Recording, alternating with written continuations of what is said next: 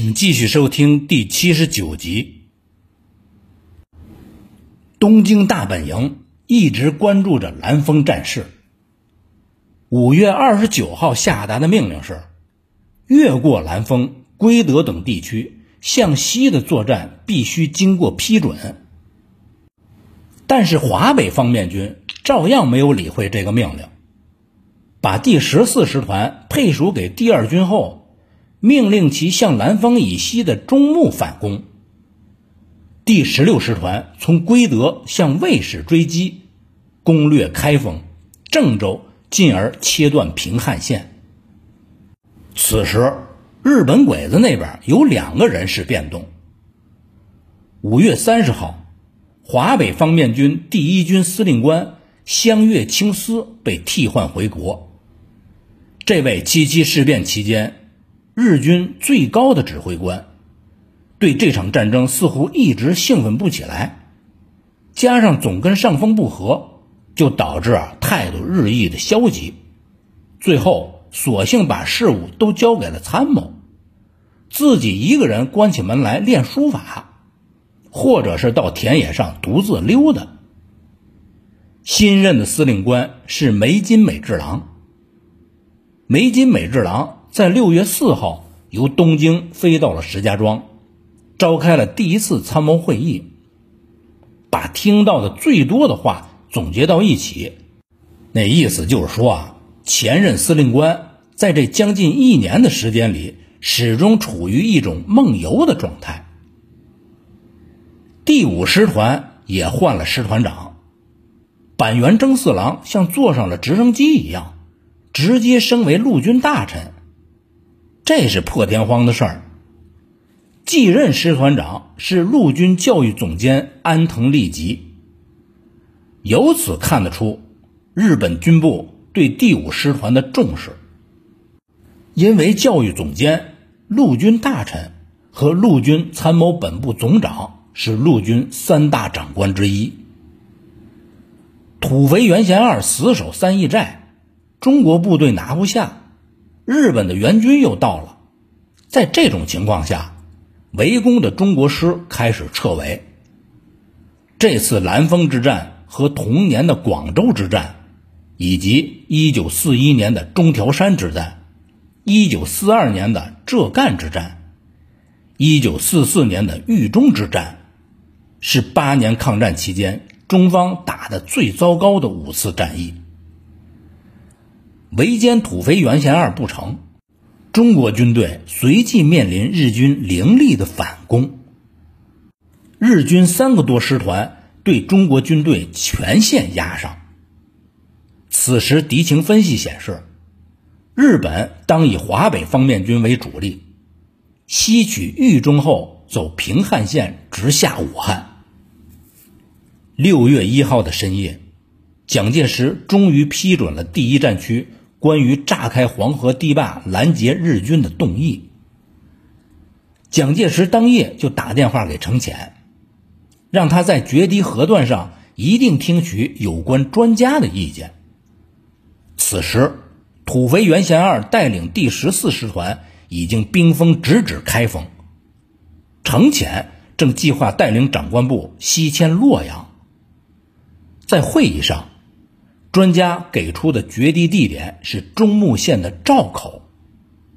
首先，因为日本鬼子正集结在中牟以及下游；二是，在此处决堤，可使黄河流经以前的故道，随后至安徽注进淮河，损失相对最小。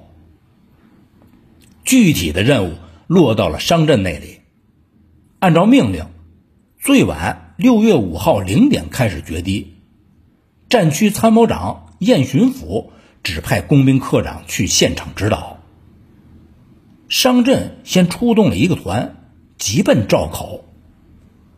中牟在郑州和开封之间，赵口在黄河南岸，距离县城二十五公里。六月五号的凌晨，黄河两岸一片漆黑。在赵口，中国士兵轮动了锄镐，挥汗如雨。所谓决堤，派点人挖个大口子不就完了吗？显然，大家把这事情想简单了。六月中的黄河水位还比较低，加上南岸基石坚硬，这一个团的士兵从午夜干到了第二天，直到临近中午才把大堤掘开一个口子。随后，工兵用炸药进行爆破，想把口子再扯大一点，但是不成想，爆炸声过后，本来不大的口子又被塌陷的土方给堵住了。等于大家伙白干了一宿，于是士兵又拼命的挖，想把口子重新给弄开。情报报到了商镇那里，一向沉稳的商镇也把心提到了嗓子眼儿。此时，日本鬼子的第十四师团正在急攻开封，中牟到开封多远呢？不到一百公里。决堤的士兵们虽然没赶到什么。但是集团军司令部的人都紧张到了极点，蒋介石就打来了电话，问决堤的进度怎么样了。蒋介石很纠结，此前黄河水利委员会的专家曾经当面向他陈述过预计的情况：黄河下游豫东南的百姓首当其冲，受灾地区至少包括中牟、卫氏、扶沟、西华。淮阳、周口、太康、开封，以及安徽甚至江苏的一部分，受灾的人群有可能超过八百万。至于损失多少人口，没有人能够做出判断。蒋介石这个人信仰的是基督教，精神是儒家的，但终是军政强人。虽然黄河决口有纠结的地方。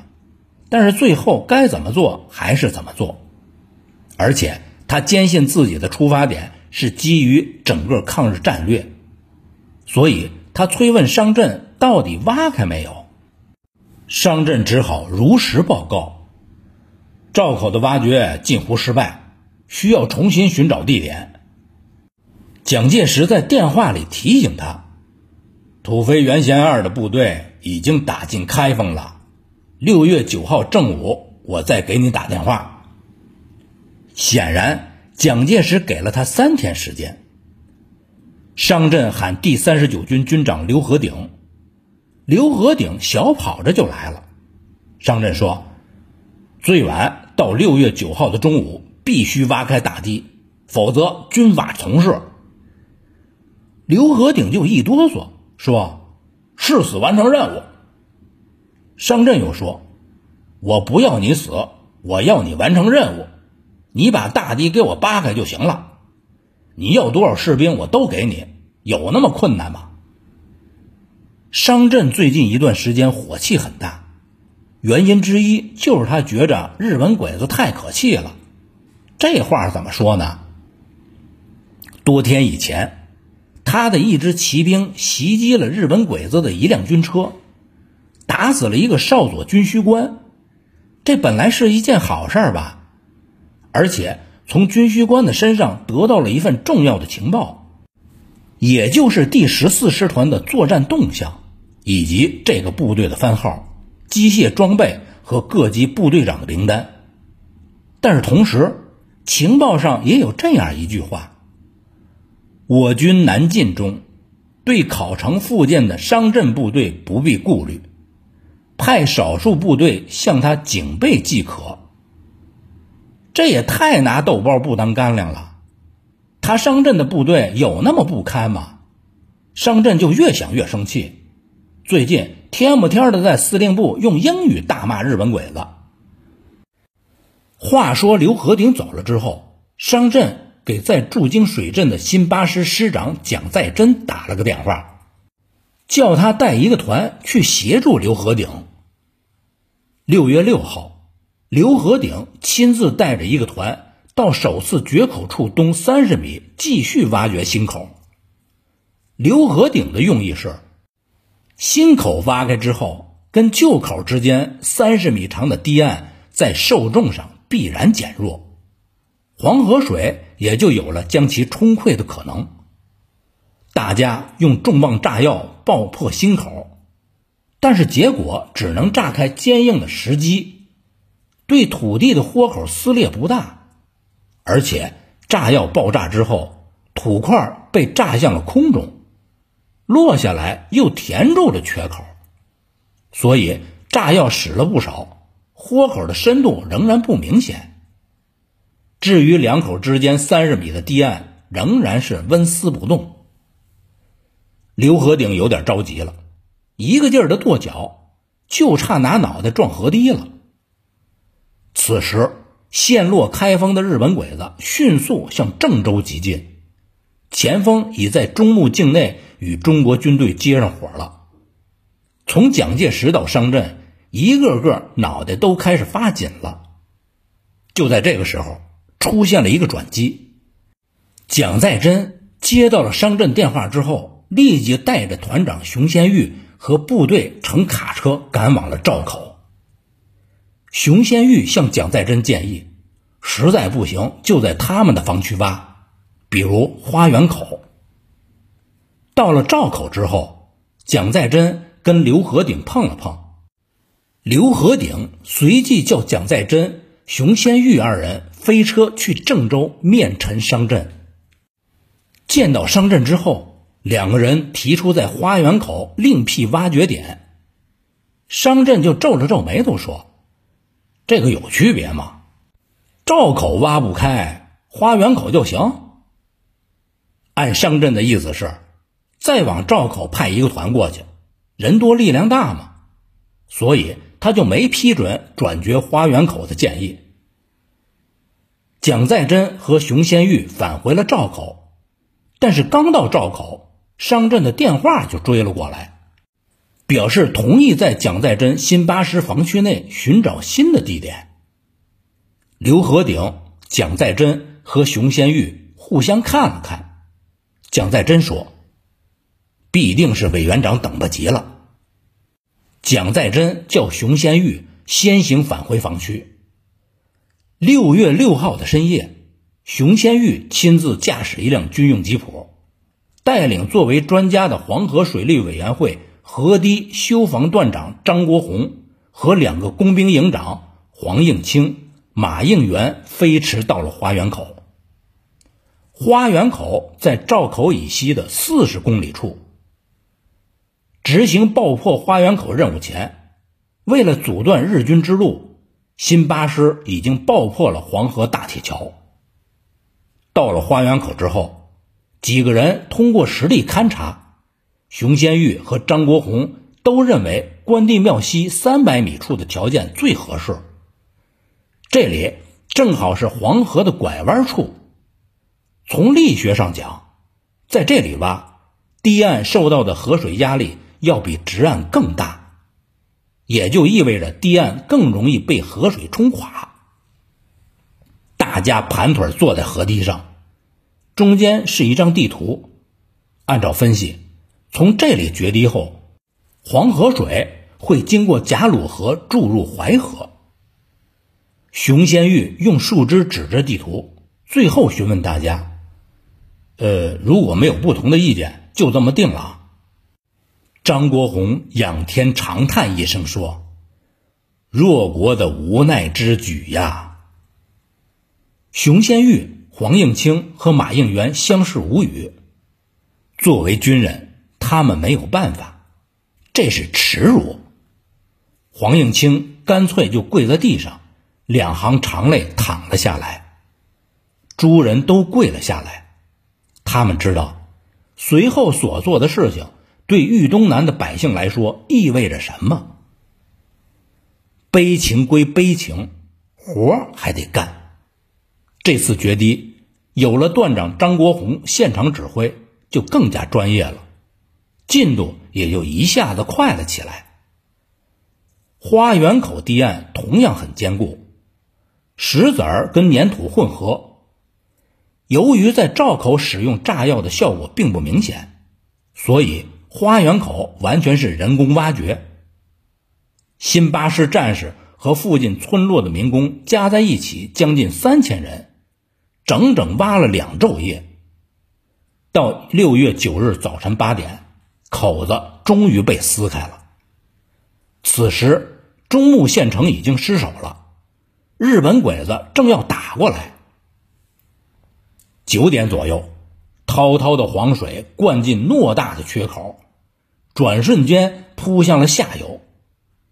虽然下游村庄的村民已提前疏散了，但是没人知道更远地方的人们怎么躲避。随后，开口子是越来越大，不一会儿就接近了二十米宽了。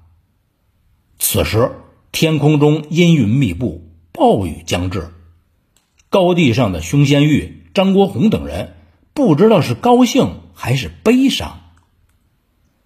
商震如释重负，对他来说，任务完成了。至于刘和鼎和熊先玉，刘和鼎的心情稍有复杂。历史的口子他没有挖开，当时还在焦躁，现在想却也暗自庆幸。熊先玉则如坐针毡。这口子是在他的指挥下破开的，他是抗战英雄呢，还是后世的罪人呢？武汉的蒋介石松了一口气，眼前的珞珈山似乎充满了水汽。决堤的转天，花园口暴雨如注，黄河水大涨，决口处已被冲宽到了三十米，波涛汹涌，泥沙俱下。豫东南顿成泽国，并波及到安徽和江苏的一部分，数十万民众在滔滔黄河水中灭顶。这是时代的悲剧，是一个弱国最无言的代价。土肥原贤二搞情报出身，中国军队挖掘花园口的情报早就被他拿到了，但是却被他忽略了。黄河水奔涌而来，一时间，身在中牟境内的第十四师团狼狈不堪。转眼间，这个师团又成了被围的对象。身在尉氏县的第十六师团更惨，因为这个地方地势低，所以最后导致其遭受水灾的程度比第十四师团还要严重。整个师团的辎重兵寸步难行。差点把这支部队搞神经了。没办法，第二军只好派出工兵和架桥渡河部队，在中牟到卫氏之间一顿的忙活，最后搞得两个师团精疲力竭，补给也完全依靠空投了。直到七月七号，第十六师团才艰难渡过了宽达六百米的泛滥区，而脱离险境。从后来的事实看，爆破花园口堤岸后，保存了围攻土肥原师团的中央军主力，使他们可以退下来，经过休整后投入武汉会战。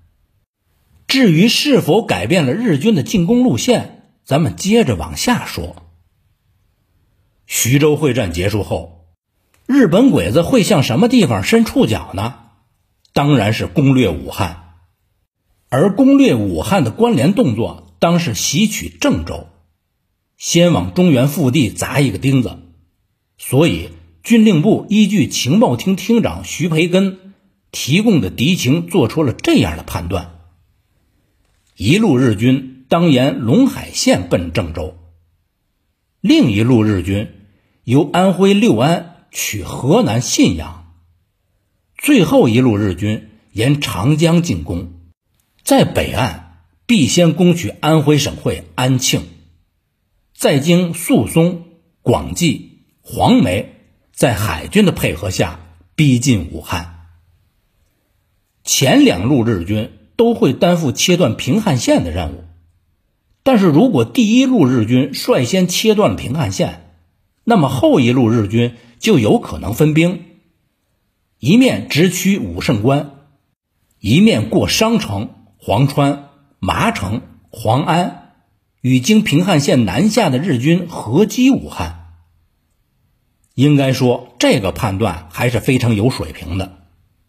但是徐培根忽略了一点，就是如果走平汉线，那么与沿长江而上的一路日军在距离上过于遥远，两军在协同指挥上是个问题。东京会不会考虑到这一点呢？下面咱看看日本人到底是怎么想的。最初，东京在考虑武汉攻略的时候，确实计划由寺内寿一的华北方面军作为主力走平汉线，田俊六的华中派遣军沿长江辅助进攻。但随后又琢磨，如果走平汉线的话，等于从城潜的第一战区正面突进，侧背。还有李宗仁从徐州撤下来的第五战区的部队，这样一来就得动用大量的兵力，而华北因八路军的破袭，又容不得日军抽调太多的兵力。还有就是上面提到的，一路走平汉线，一路走长江沿岸，两地相距过于遥远，指挥协作上是个问题。也就是说啊，在花园口决开前。日军实际上已经放弃主力走平汉线的想法了。东京拿出的新方案是，主攻部队沿大别北路进击，辅助部队沿长江两岸行动。比起第一个方案，这个计划用不了那么多的师团。但是花园口决堤之后，淮河水猛涨，走大别山北路。渡淮河艰难事小，后勤补给困难事大，所以就只好改主攻方向为长江两岸。这样的话，就等于花园口决堤，最终还是影响了日军的行动。这种影响对中国又是有利的，因为如果日军沿长江主攻的话，两岸复杂的地势必会延缓日军的推进速度。进而推迟武汉的陷落时间。花园口虽然代价很大，但是确实起到了战略作用。花园口决堤后，新黄河贯通豫东南，形成了一道巨大的屏障。日军在新黄河以东跟中国军队隔河相望，这一望就到战争行将结束的一九四四年。不仅郑州、洛阳和中原大部分地区得保多年，也使这片地区成为陕西的隔离带。否则，日军攻下玉溪，极为容易造成虎视陕西的局面。即使东京没有进攻陕西的计划，但很多时候挡不住一线日军擅自的决断。正如当初打南京那样，如果陕西陷落了，而湖北再不保，就等于日军的两个钳子夹向了四川。此时，就算是国民政府退到了重庆，也难免被日军迅速的合围。其实，这才是花园口决堤最大、最隐蔽的功效。本集播讲完毕，谢谢您的收听，欢迎您继续收听下一集。